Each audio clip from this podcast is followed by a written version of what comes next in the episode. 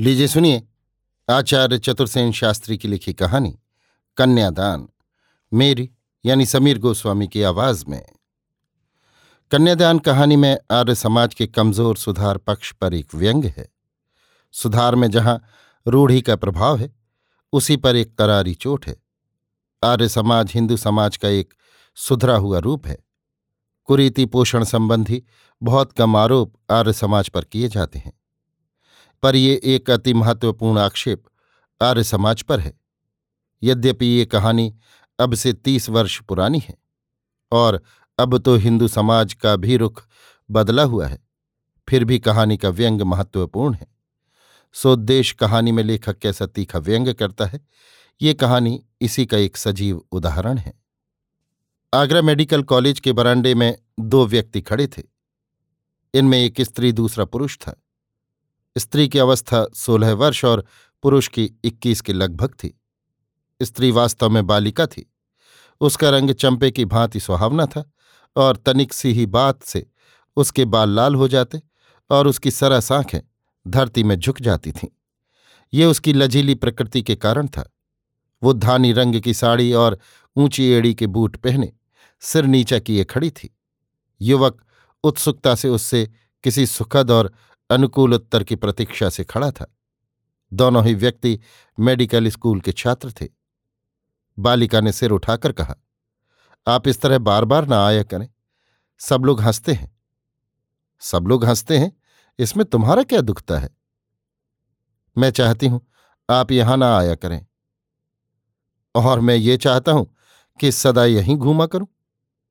आपको बदनामी का भय नहीं, रत्ती भर भी नहीं आपको सब्र भी नहीं। नहीं, बिल्कुल नहीं। मैं आपके हाथ जोड़ती हूँ। आप इधर ना आया करें। ना हो, लिखकर खत डाक में डाल दिया करें। मगर दोनों ही इल्लतों से तुम्हारा पिंड छूट जाए तो कैसा? वो किस तरह? उस बात का जवाब दे दो। बालिका लजाकर हंस पड़ी। वो फिर धरती की तरफ़ देखने लगी। युवक ने कहा, बस यही तो बात है। देखो आज मैं कब तक यहाँ खड़ा रहता हूँ? अब मुझे क्लास में जाना है, जाने दीजिए। बिना जवाब दिए जाओगी तो जाने ना पाओगी। आज मैं हाथापाई भी कर डालूँगा। ईश्वर के लिए बेवकूफ़ी ना करो। बेवकूफ़ी का कोई समझदार बुरा नहीं मानता। तुम भी ना मानोगी। अब मुझे जाने दो। जवाब दे जाओ। किस बात का? उसी बात का। मैं क्या जवाब दे सकती हूँ? पिताजी को लिखिए। मैं तुम्हारा जवाब चाहता हूँ। पिताजी से मैं निबट लूँगा। मैं कुछ नहीं कहती। अब मुझे जाने दीजिए। मैं भी कुछ नहीं सुनता। हरगिज न जाने पाओगी। बालिका ने रिस भरे नयनों से एक बार युवक को देखा और हंस दी। युवक ने कहा, लो, अब मैं तुम्हें छूता हूँ। नाना ईश्वर के लिए। तब बताओ। अच्छा पूछो। बस बता दो। कुछ पूछो भी। क्या तुम मेरी होगी? युवती चुप हो गई। उसके गाल लाल हो आए। वो कांपने लगी। उसने बोलना चाहा, पर होठ काँप कर रह गए। युवक बोला, बोलो बोलो। क्या? सुना नहीं? नहीं। फिर सुनो। क्या तुम मेरी होगी? हाँ। युवती भाग गई। युवक खड़ा निर्निमेश दृष्टि से देखता रहा।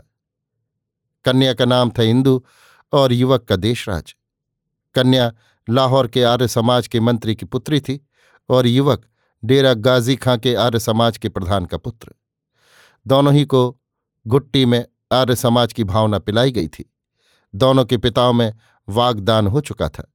घटनाक्रम से दोनों ही आगरा मेडिकल कॉलेज में भर्ती हुए और घटनावश कन्या के पिता दक्षिण अफ्रीका व्यापार संबंधी कार्यों से चले गए। घटनावश युवक की भी पैतृक संपत्ति अचानक सिंधु में बाढ़ आ जाने से डूब गई। ये घटनाओं का घटाटोप भी क्या बला की वस्तु है? अस्तु, हम नहीं कह सकते कि भीतर ही भीतर मनुष्यों और गृहस्थों की भावना में क्या क्या परिवर्तन होते रहते हैं। फिर भी ये तो अवश्य कहा जाएगा, वो सिर्फ़ भीतर छिपी नहीं रहती, बाहर फूट पड़ती है। दोनों ही युवक युवती परस्पर प्रेम करते थे, ये तो आप समझ गए होंगे। अब यदि उपर्युक्त गुप्त संभाषण सुनकर आप कहें कि कन्या शायद प्रेम नहीं करती। तो आप कहिए, हम आप जैसे अनाड़ियों को समझाएँ कैसे? पर इस बात का हम विश्वास दिलाते हैं कि बातचीत में कन्या जितनी जबान चोर थी, उतनी कलम चोर नहीं। वो किताब की किताब चिट्ठियाँ युवक को लिखती और युवक पोथों में उनका उत्तर देता। ईश्वर जाने दोनों कॉलेज में कुछ पढ़ते लिखते भी थे, या महज पत्रों ही में दिल और दिमाग को हल करते थे। इस प्रकार दो वर्ष व्यतीत हो गए। कन्या के पिता ने विवाह का कुछ भी निर्णय नहीं किया। युवक विकल हो गया। उसने अनेक चिट्ठियाँ लिखी। अंतिम चिट्ठी से झुंझलाकर कन्या के पिता ने युवक को लिख दिया। तुम अपने विवाह के संबंध में मुँह फाड़कर हमें चिट्ठी लिखते हो। इससे तुम्हें शर्म नहीं आती, जबकि तुम्हारे पिताजी इस काम के लिए उपस्थित हैं? क्यों जी? भला शर्म किस बात की आनी चाहिए? अंग्रेज़ी पढ़ा लिखा जवान भी अपने जीवन भर के मुख्य विषय पर न सोचे। पर कहूँ किससे? वो ठहरे आर्य समाज के मंत्री। उन्होंने साफ़ लिख दिया, इस विषय में हमें पत्र न देना। उधर कन्या को लिख दिया, तुम परीक्षा देकर छुट्टी होते ही फ़ौरन जालंधर कन्या महाविद्यालय में चली जाओ। वहाँ के लाला देवराज को मैंने लिख दिया है, वो पुत्री की भांति तुम्हें घर में रखेंगे। कन्या चली गई, युवक देखता रह गया। वो सोचता था, ये कैसा सुधार, कैसी शिक्षा, कैसा नया जीवन। हृदय में ज्ञान, तेज और स्वाधीनता का दीपक तो जला दिया, मगर इससे काम नहीं लिया जा सकता। खासकर ऐसे प्रश्न का तो विचार ही नहीं किया जा सकता। विवाह करेंगे माता पिता अच्छी बात है, ये आपापंथी बूढ़े अपना आपस में ब्याह करें। मैं कदापि अपनी इच्छा के विरुद्ध न करूँगा। आर्य समाज, आगरा भी कोई साधारण आर्य समाज नहीं, और इसीलिए वहाँ के आर्य समाज के प्रधान भी एरे गहरे नहीं। उनका नाम बताने में तो कुछ सार है नहीं। इतना कह देते हैं कि ठेकेदार थे। पंजाब से भूखों मरते आए थे। यहाँ ईश्वर ने दोनों हाथों से उन्हें ढांप लिया। घोड़ा, गाड़ी, मकान, जायदाद सभी हो चुके। नहीं हुए तो पुत्र। अलबत्ता कन्याएँ हुई तीन। एक, दो, तीन। अच्छा पाठक महोदय, आप आर्य समाज के प्रधानों को क्या समझते हैं? जरा बताइए तो। उचित है कि आप उन्हें इज्जतदार और प्रतिष्ठित पुरुष समझें। ये भी उचित है कि आप उन्हें देखते ही नमस्ते प्रधान जी एक बारगी ही कह उठें और उनके तनिक से सिर हिला देने पर ही संतुष्ट हो जाएँ। देखिए, वो है प्रधान, ठेकेदार, धनी, ऐसे आदमी न जाने कब काम आ जाए। अस्तु, अब काम की बातें सुनिए। प्रधान जी को भी समय पर कन्या के विवाह की हाजत हुई। अपने सभी प्रमुख आर्य समाजी अखबारों में उसके विवाह का विज्ञापन छपवा दिया। विज्ञापन में कन्या की आयु लिखी, रूप लिखा, गुण लिखे, वो स्वयंवरा होगी, ये भी लिखा, और उसके पिता आर्य समाज के प्रधान हैं, ये भी लिखा। विवाह जात पात को तोड़कर होगा, ये भी लिख दिया, सब छपा दिया। एक ही चीज़ छपने से रह गई, वो था कन्या का चित्र। पर यह पंक्ति नीचे बढ़ा दी गई कि योग्य वरों के पास कन्या का चित्र भेज दिया जाएगा, और अंतिम निर्णय तो वर कन्या स्वयं मिलकर ही करेंगे। अब आप कहिए, पाठक योग्य वर कौन है? खासकर उस हालत में, जबकि जाति पाति की कैद नहीं। अजी, ठेकेदार साहब की जाति क्या है, इससे आपको कोई वास्ता नहीं। जो चीज़ तोड़ दी गई, उसकी बात ही क्या? अलबत्ता अगर आप भंगी चमार दुनिया जुलाहे, या ऐसी ही सटर पटर जाति के हैं, और आप विद्या और गुणों को प्राप्त करके ही उम्मीदवार बनकर जीप चटकाने लगें तो हम साफ़ कहेंगे कि आपका दुस्साहस है। आपकी अक्ल यदि बिल्कुल ही मोटी धार की नहीं तो आपको समझ लेना चाहिए कि आर्य समाज के प्रधान यदि जाति पाति तोड़ेंगे तो नीचे गिरने के लिए नहीं, बल्कि ऊँचे उठने के लिए। अभिप्राय ये कि वर ब्राह्मण होना चाहिए और उसे ठेकेदार साहब की जाति पाति की परवाह न कर उनकी पंडिता कन्या को ब्याह लेना चाहिए। हाँ जी, पंडिता, आप चौंके क्यों? कन्या ने विद्या विनोदनी पास कर लिया है और संध्या हवन के मंत्र उसकी जीभ के अगले भाग पर धरे रहते हैं। इच्छा होते ही वे फर फर निकल पड़ते हैं। अलबत्ता वर को ब्राह्मण वंश का होने के साथ धनी, विद्वान, सुंदर और ठेकेदार साहब का भक्त होना लाजमी है। अब कहिए, है आप में ये गुण? नहीं तो आप अपना रास्ता नापिए। पंडिता जी से आप विवाह नहीं कर सकते। प्रधान जी और देशराज जी बैठे बातें कर रहे थे। प्रधान ने कहा, देखो देशराज जी, तुमने कन्या का रूप तो देखा ही है। गुण में भी वो किसी से कम नहीं। उसने विद्या विनोदनी पास कर लिया है। वो नित्य संध्या हवन करती है। ये तो तुमने देखा ही है। जी हाँ देखा है। देखने में भी बुरी नहीं। जी नहीं। देशराज ने झेप कर कहा अच्छा अब तुमने डॉक्टरी पास कर ही ली। यहीं काम शुरू कर दो। खूब चलेगी? जी हाँ मैं इस विषय पर विचार कर रहा हूँ। विचार क्या? जब मैं यहाँ हूँ, तब चिंता क्या? तुम कोई गैर थोड़े ही हो। तुम्हारे पिता डेरा काजी खां के प्रधान थे। हमारी उनकी दांत काटी रोटी थी। बेशक। तो मैं ये चाहता हूँ कि तुम्हें स्वीकृत हो तो ये रिश्ता हो जाए। लड़की तुम्हारे हर तरह योग्य है। जी, मैं इस पर जरा विचार लूँ। विचारना क्या है? फिर भी? वो कुछ नहीं। अच्छा क्या विचारना चाहते हो? जरा मुझे भी तो बताओ। वास्तव में मेरी विवाह चर्चा अन्यत्र चल रही है।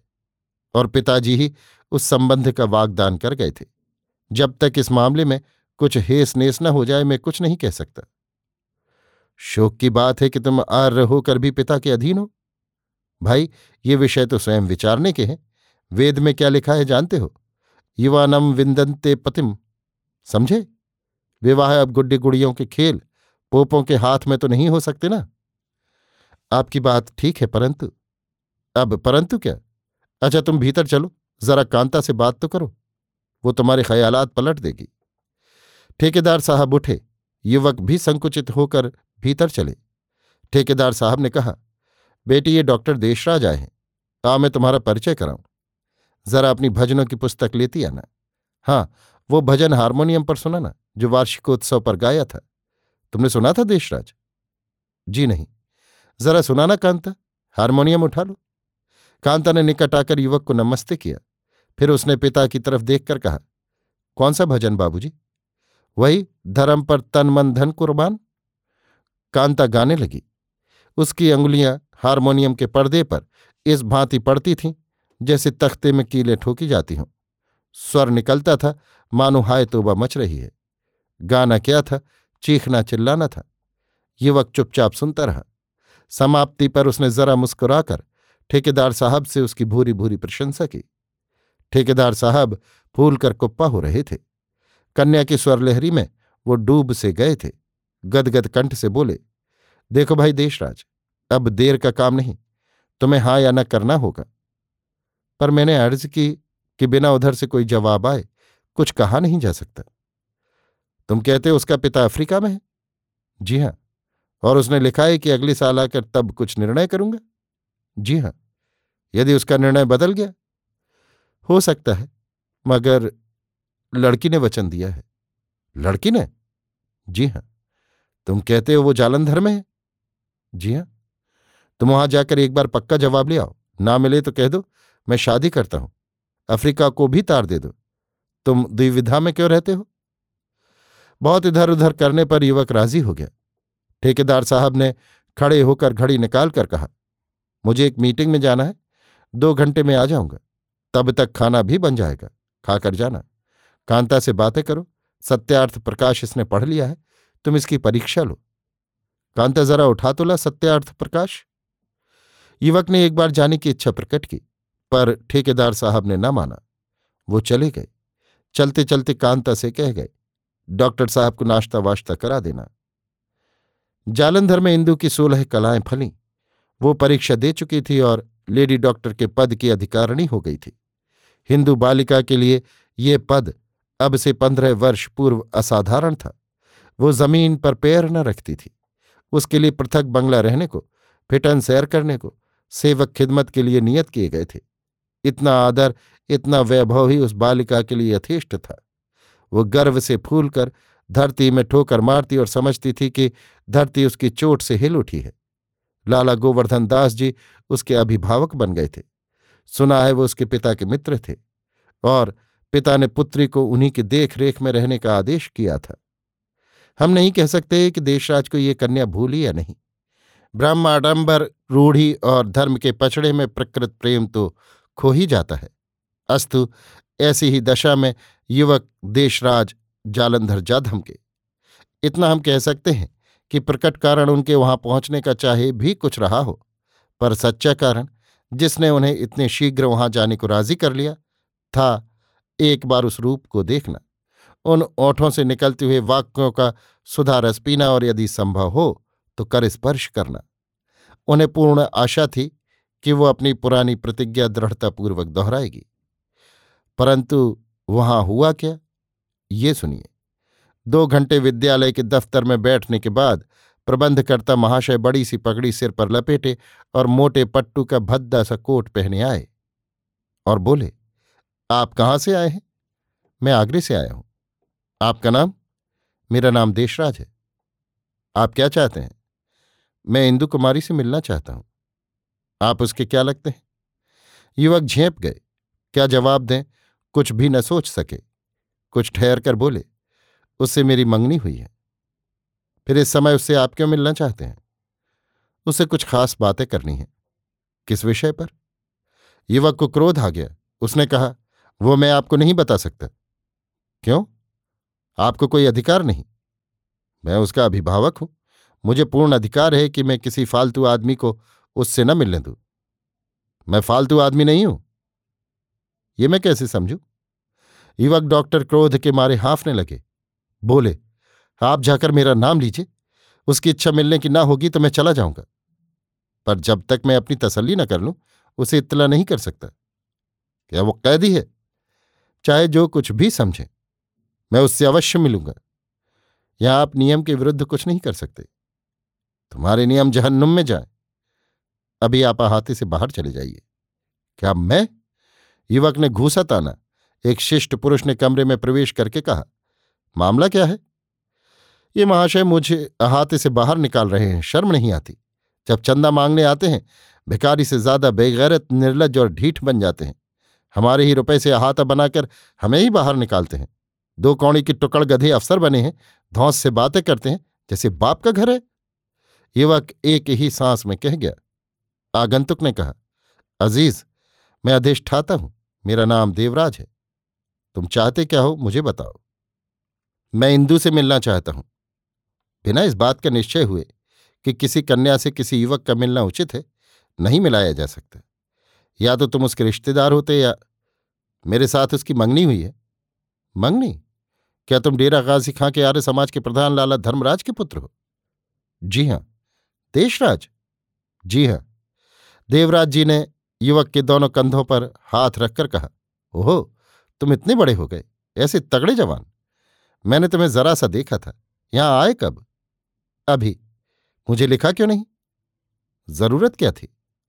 अच्छा स्नान भोजन करो, शेष बातें फिर होंगी। मुझे अभी लौटना है, जिस काम से आया हूँ, उसे करके लौट जाऊँगा। तुम इंदु से क्यों मिलना चाहते हो? युवक फिर क्रोध में भरकर देवराज जी को घूरने लग गया। देवराज जी ने कहा, तुमको एक बात शायद नहीं मालूम। वो क्या? इंदु के पिता ने अपना विचार बदल लिया है और इंदु से तुम्हारी मुलाकात न हो सके इसकी हिदायत कर दी है। पर मैं इंदु की सम्मति जानना चाहता हूँ। उसकी सम्मति से क्या होगा? इंदु बच्ची नहीं, वो अपना हानि लाभ स्वयं सोचेगी। पिता के रहते ये कैसे हो सकता है? आप जो ये कहते हैं कि हमें युवक युवतियों के स्वयंवर करने हैं, सो क्या इसी भांति करेंगे? स्वाधीनता भी देते हैं युवावस्था तक कुंवारा भी रखते हैं विवाह विषय पर सोचने का उन्हें अवसर भी देते हैं, पर निर्णय करते हैं आप अपनी इच्छा से। जैसे बच्चों का विवाह हिंदू करते हैं, वैसे बचपन ही में क्यों नहीं आप ब्याह करते? सब बातें धीरे धीरे होंगी। खैर, मैं इंदु की सम्मति लूँगा। वो चाहेगी तो मैं उसके पिता की बिना मर्ज़ी ही ब्याह करूँगा। ये संभव नहीं। उसके पिता की बिना मर्ज़ी, हम तुम्हें उससे मिलने नहीं दे सकते। ये तो अत्याचार है। खैर, आप उससे पूछ लीजिए कि क्या वो अपनी प्रतिज्ञा पर दृढ़ है? यदि ऐसा होगा तो मैं आगे कुछ उपाय सोच लूँगा। ऐसा नहीं हो सकता। उसकी इच्छा अनुसार काम नहीं हो सकता। तब आप उससे ये बात न पूछेंगे। नहीं, न मिलने ही देंगे। नहीं, यदि मैं एक पत्र लिखूं तो उत्तर मंगा देंगे। कुमारी कन्या को इस विषय पर पत्र लिखना अनुचित है। पर वो बालक तो नहीं, फिर भी कन्या है। दुनिया भर की कन्याएँ भी इस विषय पर स्वयं ही विचार करती हैं। भारत में वो समय नहीं आया। आप उसे आने भी न देंगे, बल्कि भयानक परिस्थिति पैदा करेंगे। बहुत अच्छा। मैं जाता हूँ। आप उसके पिता को लिख दें कि वो अपनी कन्या का चाहे भी जहाँ विवाह कर दें, मेरी प्रतीक्षा न करें। युवक उठकर चलने लगा। लाला देवराज ने ठहराने की बहुत चेष्टा की, पर युवक चला ही गया। आगरे पहुंचकर देशराज सीधे स्टेशन से ठेकेदार साहब के यहाँ पहुँचा।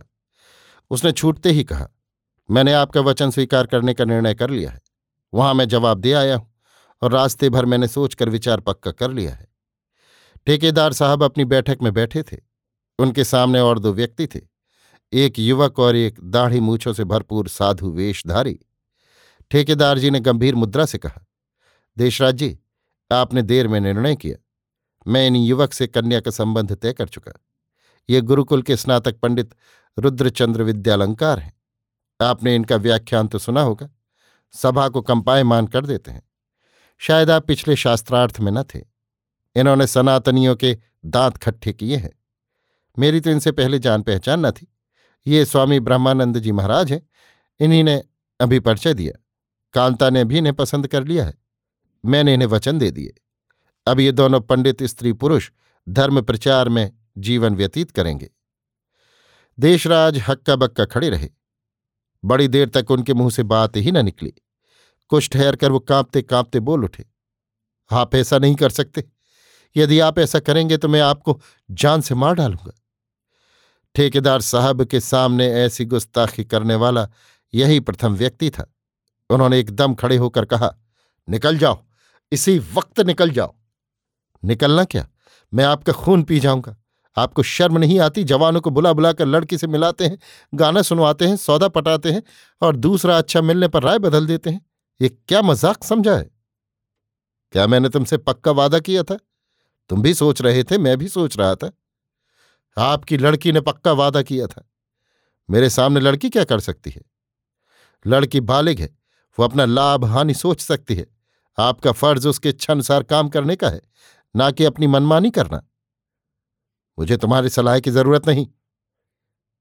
मैं अभी आपकी लड़की से पूछना चाहता हूँ। तुम मुझसे नहीं मिल सकते। उससे मिलने की मुझे जरा भी इच्छा न थी। आपने ही मिलाया था। अब मैं उससे अवश्य मिलूँगा। ये हो नहीं सकता। आप रोक नहीं सकते। युवक देशराज तीर की भांति बाहर निकल गया। स्नातक पंडित रुद्रचंद्र विद्यालंकार, आयुर्वेद निधि, तर्क शिरोमणि, स्थानीय आर्य समाज मंदिर में ठहरे थे। देशराज ने वहीं पहुंचकर उनसे कहा, मैं आपसे कुछ बातें एकांत में किया चाहता हूँ। आप वही सज्जन हैं जो प्रधान जी के घर लाल पीले हो रहे थे। जी हाँ और आप बातें भी उसी ढंग की करेंगे।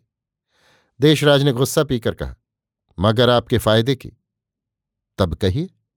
देशराज ने चिट्ठियों का एक गट्ठा जेब से निकालकर कहा, ये चिट्ठियाँ आपकी भविष्य धर्म पत्नी की हैं। ये सभी प्रेम पत्र हैं जो उसने समय समय पर मेरे पत्रों के उत्तर में लिखे हैं। वो मुझसे प्रेम करती है। मैं भी उसे पसंद करता हूँ। फिर इस संबंध के लिए उसके पिता ने मुझे महीनों हट करके राज़ी किया है और मैंने इस संबंध के लिए अपना पूर्व निश्चित रिश्ता भी तोड़ दिया है।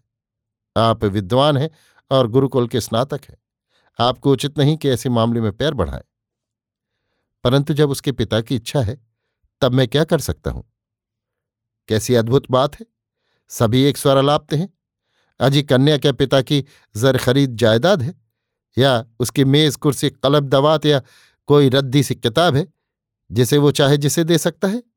आखिर लड़की भी एक जीव है, उसके मन है, आत्मा है, शरीर है, दिमाग है, अपना भला बुरा सोचने की तमीज है।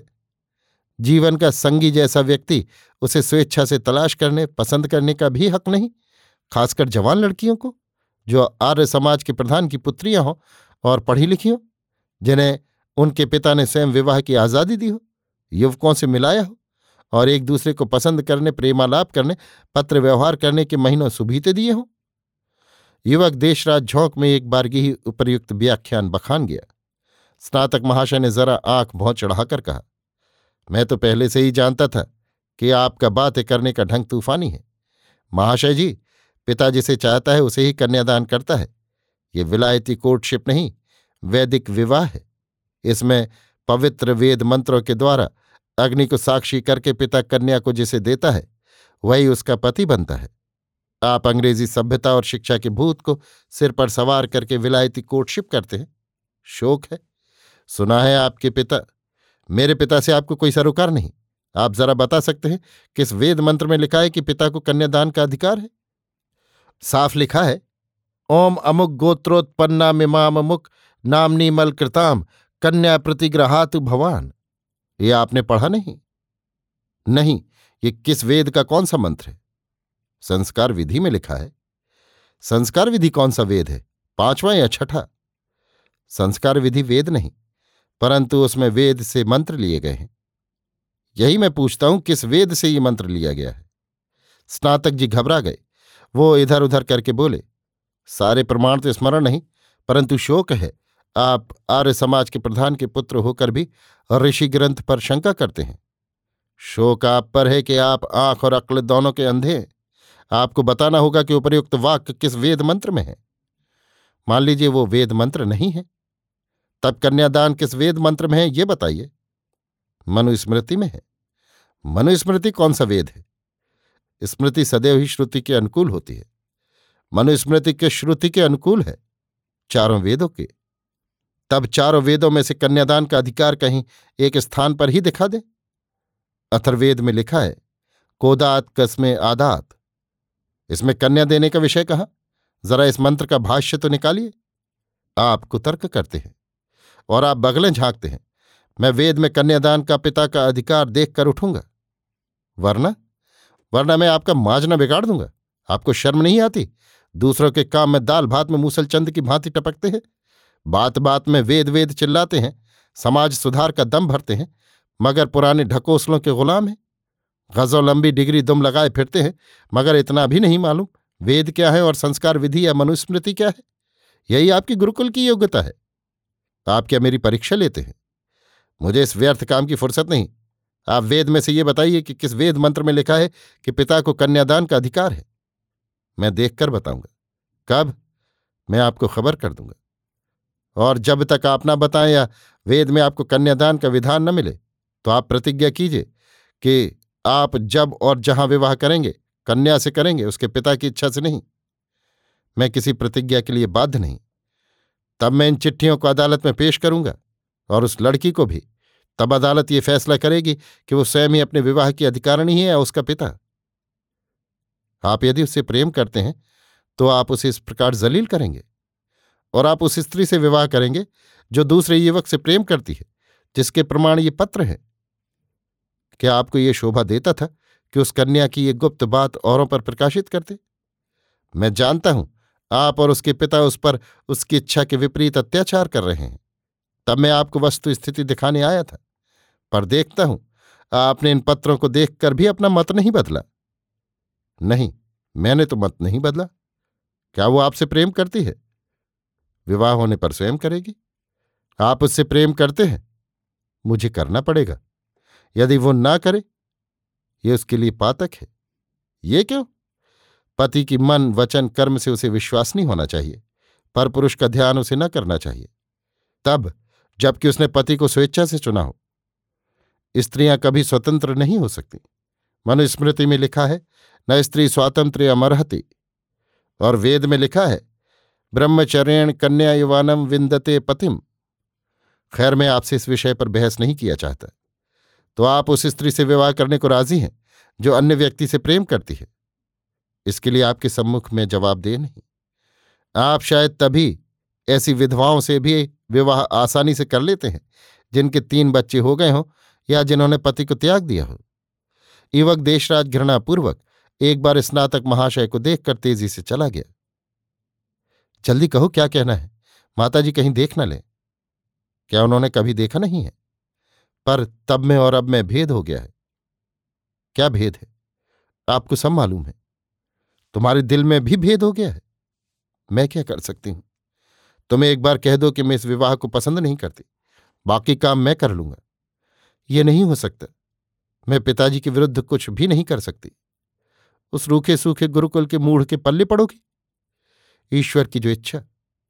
ईश्वर इसमें क्या करेगा? मैं ही क्या कर सकती हूँ? तुम कह भर दो, फिर मैं देख लूँगा। ये मुझसे ना होगा। तब तुम उसे ही चाहती हो। इस चर्चा को न छेड़ो। क्यों ना छेड़ो? मैं तो बर्बाद हुआ। यार लोग आबाद हुए। आपको विवाह की क्या कमी? जो इतना गिरकर उनके पीछे पड़ते हो। युवक ने देखा, कांता का स्वर बदल गया है। वो भीतर छिपे प्रेम को देखकर बोला कांता, तुम्हारे लिए मैंने एक परम सुंदरी लड़की ठुकरा दी। ईश्वर इसका तुम्हें बदला देगा। पर तुम पराई हो जाओगे। मैं कुछ भी नहीं कर सकती।